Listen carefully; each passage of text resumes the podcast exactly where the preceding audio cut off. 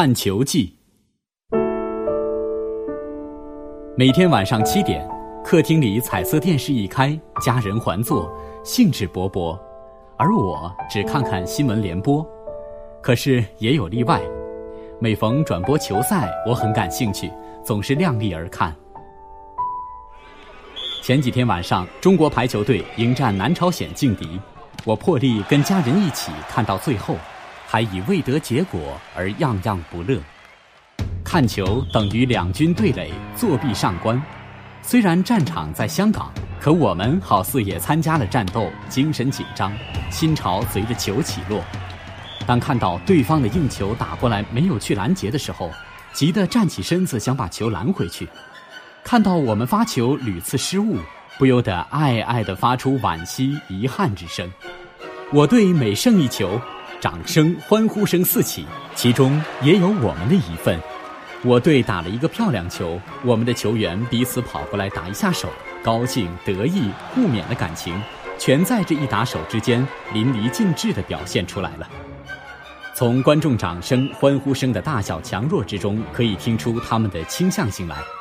球员手中的一个球，牵动着二十亿只眼睛、十万万颗心，加上海外侨胞同情我们的国际友人，那就不可胜数了。球员深深地理解这一点，这些健儿清楚，一个球的输赢不仅仅关系个人的颜面，而且关系到伟大社会主义祖国的荣誉啊！不但要打出个人的风格，而且要打出我们的国格。胜利不是为个人出风头，而是为祖国争光荣。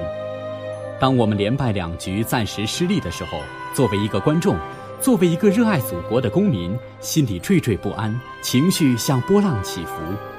第五局决定胜负的最后关头一开始，心里希望着，又感到这希望太渺茫，怕失败，又觉得不会失败。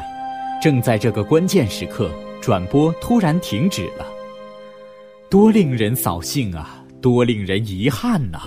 全家人怀着怅惘、抱怨、不安的心情离开了客厅。我回到卧室里，躺在床上，心情久久不能平静。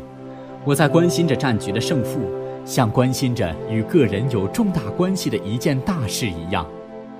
这种关心是一种强烈的爱国主义情绪。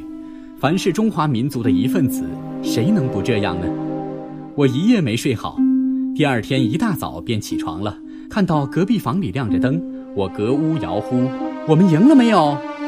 我们赢了！五点就广播了。”好几个声音高兴的回答，声音大的好像要叫全北京市全国同胞都听到这个喜讯似的。